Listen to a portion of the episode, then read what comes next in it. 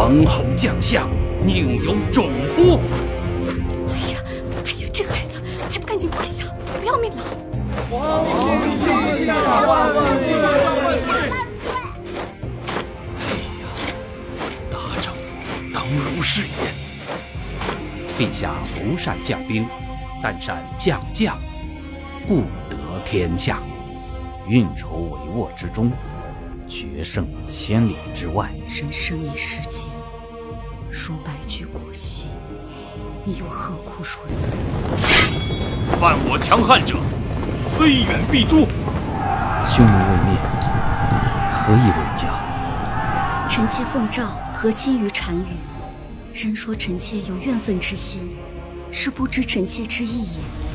苍天已死，黄天苍天已死，黄天当立。岁在甲子，天下大吉。杀！盘点四百年王朝兴衰，解读两千年民族精神。全新构思，全新视角，从披肝沥胆的创业艰辛。到齐王爷呼烟的惨痛教训，捧腹大笑之余，引人深思。全新历史多人情景有声剧，一看就停不下来的大汉史。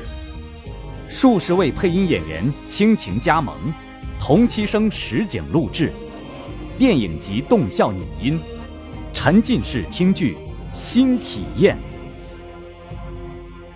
喜马拉雅。荣誉出品，青岛声音艺术馆倾情制作。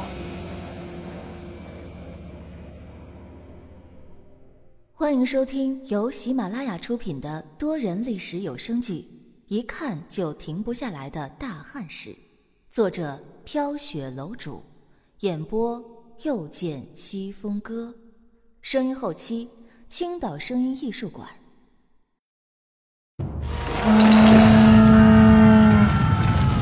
公元前二百零九年仲夏，陈胜吴广领导的大泽乡起义，点燃了推翻秦王朝的熊熊烈火，拉开了秦末农民起义的序幕。之后，起义很快成燎原之势，人数从几千到上万的各路人马数不胜数。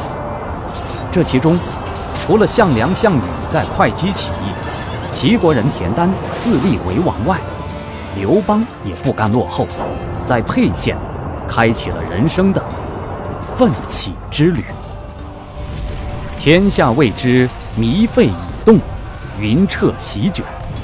面对起义的洪流，与大泽乡相距不远的沛县也陷入到恐慌之中。此时的沛县县令看在眼里，急在心里，如坐针毡。是啊，他一介书生。只懂舞文弄墨，哪里懂得什么行军打仗之事？眼看形势如此发展下去，起义军很快就会打来，到时候他可是吃不了兜着走啊！所以，现在当务之急就是谋求自保。想到这里，他马上找来了两个最为倚重的秘书，萧何和曹参来议事。可惜他不知道的是。此时的萧何和曹参，早已背后里达成了共识，为自己想好了退路。议事厅里，萧何和曹参两人正襟危坐，县令却焦急的像热锅上的蚂蚁。二位先生，这陈胜叛军势如破竹，一呼百应啊！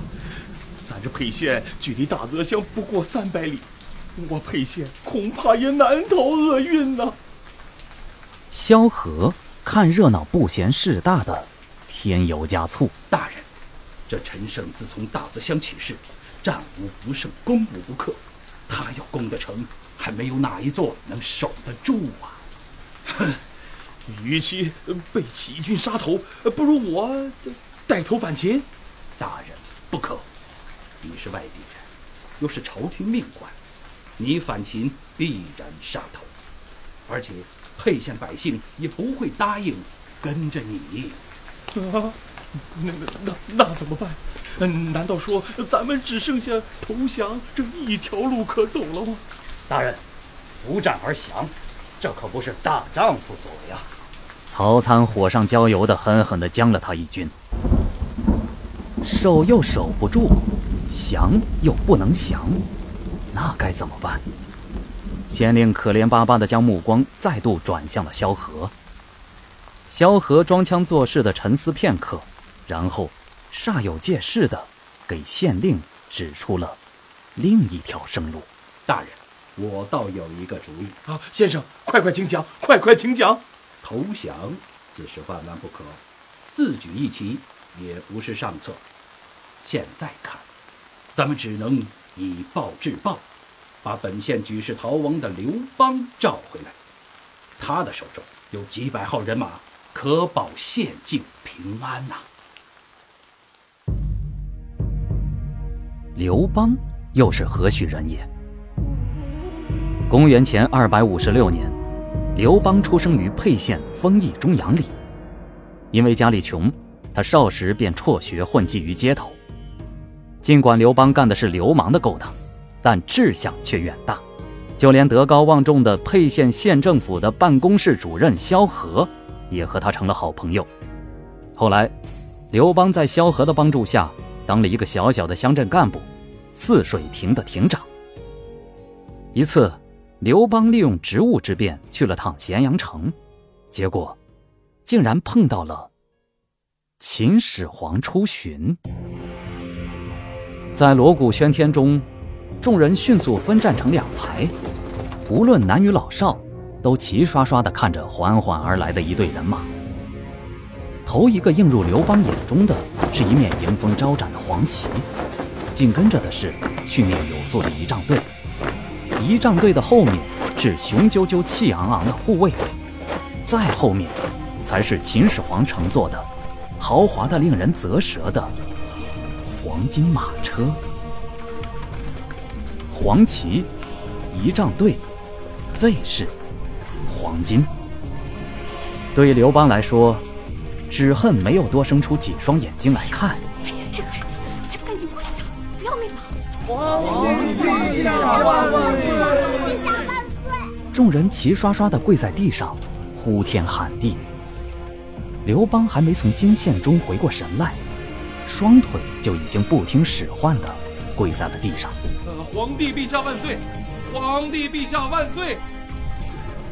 良久，他说出了一句石破天惊的话。哎呀，大丈夫当如是也刘邦情不自禁地发出的这句感言，后来成了他终生的理想。燕雀安知鸿鹄之志哉？